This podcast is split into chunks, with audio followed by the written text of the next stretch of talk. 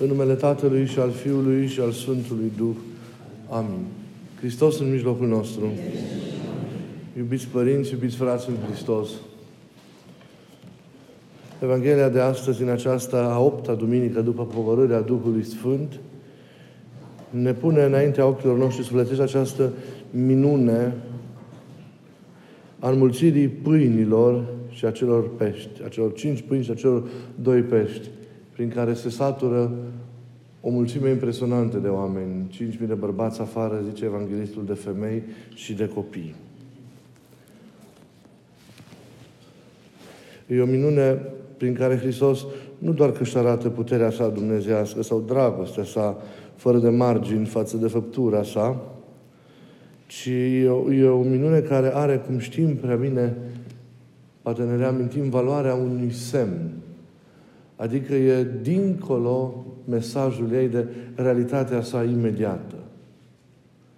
Din nefericire, cei de atunci care au asistat la această minune, nu doar apostolii, ci și oamenii, mai cu seamă mulțimile, nu au surprins aceste realități mai adânci pe care le-a urmărit Mântuitorul Hristos. Și textul nu ne spune aici că se oprește, dar noi putem să mergem în lectura noastră mai departe, la casele noastre. E vorba de Evanghelia după Matei, capitolul 14. Dacă citim în continuare, vedem că Isus mâhnit sau întristat se retrage în singurătate ca să se roage. Lucru subliniat și de celelalte evanghelii sinoptice care ne relatează această, această minune. Hristos a întristat cu privire la reacția pe care au avut-o mulțimile în legătură cu minunea pe care tocmai a săvârșit-o. Și știm de la ceilalți evangeliști, au vrut să-L pună rege, au început să facă o mișcare, acolo Iisus i-a părăsit îndată. E una din tristețile lui, din, pe care le întâlnim în paginile Evangheliilor. Iată, oamenii le arată că nu-L cunosc, nu-L înțeleg și au venit și atunci și probabil că vin și astăzi mulți din motive lumești de șarte. Vă zic vouă, nu mă căutați pentru că ați văzut minuni, ci pentru că ați mâncat din pâini și v-ați săturat. Ne zice un alt evanghelist relatând același episod. Nu veniți pentru lucrul lui Dumnezeu, pentru lucrarea aceea adâncă, pentru ceea ce eu vreau să vă dăruiesc, să vă ofer prin ceea ce săvârșesc, ci veniți pentru că v-ați săturat. Veniți pentru cele materiale. Unul din nefericire caută numai pâinea, adică numai cele pământești vrea să-și rezolve apropiindu-se de Domnul cât mai bine problemele din această lume, să aibă succesul, confortul pe care și-l dorește în această viață, să scape de necazuri, de nedreptăți, de constrângeri. De aceea și în text și în la minunea aceasta au dau buzna mulțimile la Isus, fiindcă zice, voiau să-L silească să le fie rege. Acel rege terestru care să rezolve această problema pâinilor și care să le dea și eliberarea de sub stăpânirea, stăpânirea romană, dacă se poate. Acestea au ajuns să le aștepte sau să le spere ei de la Mesia. Nu l-au înțeles, cu siguranță. N-au înțeles sensul slujirii sale, n-au înțeles gândirea sa, n-au înțeles Duhul său, n-au înțeles mesajul său, felul său de a fi, realitatea adevărată a împărăției pe care a inaugurat-o prin ceea ce a săvârșit. Au rămas robi unei gândiri lumești, a unei logici imediate, închiși în materi- materialitatea aceasta a existenței. Le-a predicat de atâtea ori sărăcia și plânsul, le-a binevestit fericirea celor smeriți și blânzi a ei, tot plăcerea și întâietatea în această lume o alegeau, le-a provăduit iubirea, le-a arătat forța extraordinară a slujirii jertfelnice, iar ei tot nu știau, cum el însuși a spus, cărui Duh slujesc. Așa a fost ieri, așa este poate și astăzi omul. Nu-L înțelege pe Dumnezeu. Nu-L simte pe Dumnezeu. Pentru că e îndepărtat de Dumnezeu. Pentru că s-a înstrăinat de Dumnezeu. Și nu este poate un cuvânt mai trist în Scriptură decât acea constatare pe care Dumnezeu însuși o face atunci când spune cât de departe sunt gândurile mele de gândurile voastre. Precum e cerul de pământ, așa sunt de departe gândurile mele de gândurile voastre. Și e trist. Pentru că omul se împlinește în măsura în care îl cunoaște pe Dumnezeu și îl poate cunoaște cu ușurință pentru că e echipul lui Dumnezeu. Are pecetea lui Dumnezeu. Are acces la, la un grad de intimitate extraordinar cu Dumnezeu și în același timp rămâne în afara lui Dumnezeu. Pentru că alege altfel, alege greșit. Și nu-l mai simte, înstrăinându-se, nu-l mai simte cum e el. Cum gândește, cum simte, cum trăiește. E trist să nu-L simți pe Dumnezeu, e trist să nu-L înțelegi pe Dumnezeu. Să nu știi care e voia Lui, care e gândul Lui. E trist ca și om să nu fii în Duhul lui Dumnezeu și să fii rob al unor altor gândiri, a unor altor duhuri străine pe care le slujești. Chiar dacă nu-ți dai seama în chip de plin cât de grav e acest lucru. Dar aceasta e drama omului care străin, se înstrăinează pe Dumnezeu, de Dumnezeu. Nu-L mai știe, nu-L mai simte așa cum este. Probabil că în cele din urmă, în vremurile de final ale istoriei, acel antichrist care trebuie să se arate, să apară, va fi căutat, cerut cu insistență și va fi până la capăt adorat de mase, pentru că le va fi regele visat, cel căruia îi vor preda toată libertatea pe care le va, iar el, iar el le va asigura în schimb pâinea și circul pe care le doresc. El va face, eu zic să nu vedem noi, dar El va face acea minune pe care Isus a refuzat să o facă, să transforme pietrele în pâini. Dar El o va face la final. Din viața religioasă, omul firesc dorește să ia cu precădere partea cea mai ușoară și mai exterioară, așteptând ca Domnul să-i dea atâtea lucruri pământești pentru o astfel de râvnă. Practic, omul face din Dumnezeu un nume de fală și un prilej de autosatisfacere a celuiași eu și a voinței de, de legitimare cumva a patimilor. Foarte puțin îl caută omul pe Dumnezeu pentru el însuși. Pentru ceea ce este Dumnezeu în el însuși. Dorind cu sinceritate și umilință numai să-L asculte și să-L slujească. Să renunțe la răutăți și să schimbe viața din temelii. Să omoare în el omul cel vechi și mai abitil să se lepede de el însuși, de prejudecățile, de visele, de ambițiile deșarte, de gândirea și de voia lor. În locul esențialei aplecări, cum zice, cum zice Pavel, spre omul cel tainic al inimii, spre omul dinăuntru și al nu ușoarei lupte cu duhurile care sunt prezente în noi, și ne vrăjmășesc, omul caută exteriorul, caută forma și nu ajunge să trăiască în viața lui acea libertate, acea libertate despre care ne vorbește Evanghelia. Așa e omul. Și când omul este așa, el să știți că produce aceeași tristețe Domnului, cum au produs-o cei din Evanghelia de astăzi care au arătat că n-au înțeles nimic din ceea ce Hristos a săvârșit. Nici oamenii și nici, și nici apostolii. Hristos a înmulțit pâinile ca să ne arate că pâinea de aici, din această minune, precum și toate cele materiale pe care le considerăm adesea în în traiul vieții de zi cu zi după care alergăm, le considerăm atât de importante, nu sunt totul. Hristos a înmulțit pâinile ca să ne învețe să râvnim dincolo de pâinea aceasta imediată, dincolo de orizontul nevoilor și a urgențelor de fiecare zi. Sunt în noi nevoi mai reale și mai profunde decât ne putem imagina. Rezolvarea acestora ne împlinește. Pentru că noi, ca și oameni, nu suntem doar trupuri. Nu avem nevoie doar de o hrană imediată. Pâinea, ca și mana din vechime, din Vechiul Testament, cu care Dumnezeu a hrănit poporul ales în pelerinajul său dintre Egipt și Canaan,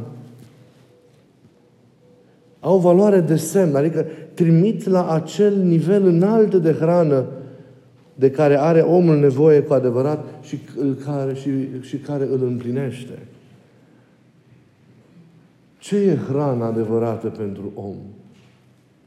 Hrana care să țină în el viața. Și nu doar o viață imediată, ci viața aceea nesfârșită, viața veșnică. Poate să fie legea o hrană pentru om, doar în parte. Scriptura, da, câte vreme e El acolo. Dar e nevoie de El însuși de plin. Și El se face hrana noastră.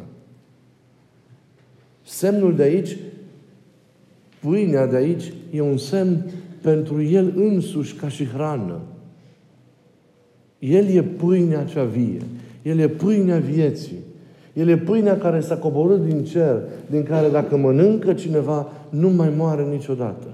El însuși spune acest lucru și este consamnat în Evanghelia lui Ioan, capitolul 6, în acea splendidă cuvântare euharistică pe care vă îndemn, mergând în liniște la casele voastre, să o citiți. Ioan, capitolul 6. El e pâinea cea vie, după care noi cu adevărat trebuie să, să, să alergăm. Hrana noastră, deci, este El însuși. El intră în trup și se face pâinea de care noi avem nevoie pentru a trăi. El, hrana noastră, ne hrănește și susține în noi viața adevărată. Dar nu orice viață, ci viața aceea neîmbătrânitoare, adică viața dumnezeiască, viața veșnică, pe care dacă o are cineva, nu mai moare atunci când moare. În noi încă de acum trebuie să statornicim această viață. Viața lui Dumnezeu. Și o găsim, și o simțim, și o trăim participând la viața lui Hristos, trăind legătura noastră vie și indestructibilă în iubire cu Hristos. Câte vreme construim în fiecare zi relația noastră cu El, primim de la El, ne împărtășim de dumnezească viață, pentru că cele ale Lui devin ale noastre. Cum și ale noastre devin ale Lui. Și El ne-a asumat. Și la fel și noi primim de la El acest izvor nesfârșit de viață, care se menține și trăiește câtă vreme e vie legătura noastră, legătura noastră cu El. Atunci suntem vii cu adevărat, când, avem, când nu suntem doar trupuri, ci avem și această viață adevărată în, în noi. Și Hristos le oferă nouă ca și hrană. Dar cum putem să-L primim pe El ca și hrană în noi? În modul cât se poate, cât se poate de concret. Pe El care este darul nostru, gratuit și plin de atâta iubire. În primul rând știm bine că El se face trup, că El se face carne, că El intră în istorie. Fiul devine unul dintre noi și intră astfel în dimensiunea noastră, în cele ce ne sunt nouă accesibile. E primul pas al acestei apropieri de noi pentru a-L consuma ca și hrană efectivă. Se face om, intră în dimensiunea noastră. Și apoi ne dă trupul său, se oferă pe sine. Să ne amintim de, de cina anticipativă a crucii de pe Golgota, celebrată în seara Sfintelor Patimi, când ne oferă acest trup și efectiv o face pe crucea, pe crucea Golgotei. Când ne dă acest trup. Iar acest trup devine apoi în liturgia Bisericii prin Duhul Sfânt Euharistie. Devine împărtășanie. Euharistia este deci mana, e pâinea mult așteptată de umanitate. Și ni se dăruiește în trup, ca trup, ca noi să putem deveni, deveni un Duh. Și iată că mâncându-L pe Hristos, uite, în fiecare liturghie, dar și în fiecare întâlnire harnică cu El, când ne hrănim cu El, ținem în noi viața nesfârșită. Ne împrumutăm necontenit ființa de la această hrană pe care noi o consumăm. Cineva zicea frumos, suntem ceea ce mâncăm. Devenim Hristos mâncându-L pe Hristos. Unindu-ne cu Hristos. Astfel încât El să va identifica cu noi.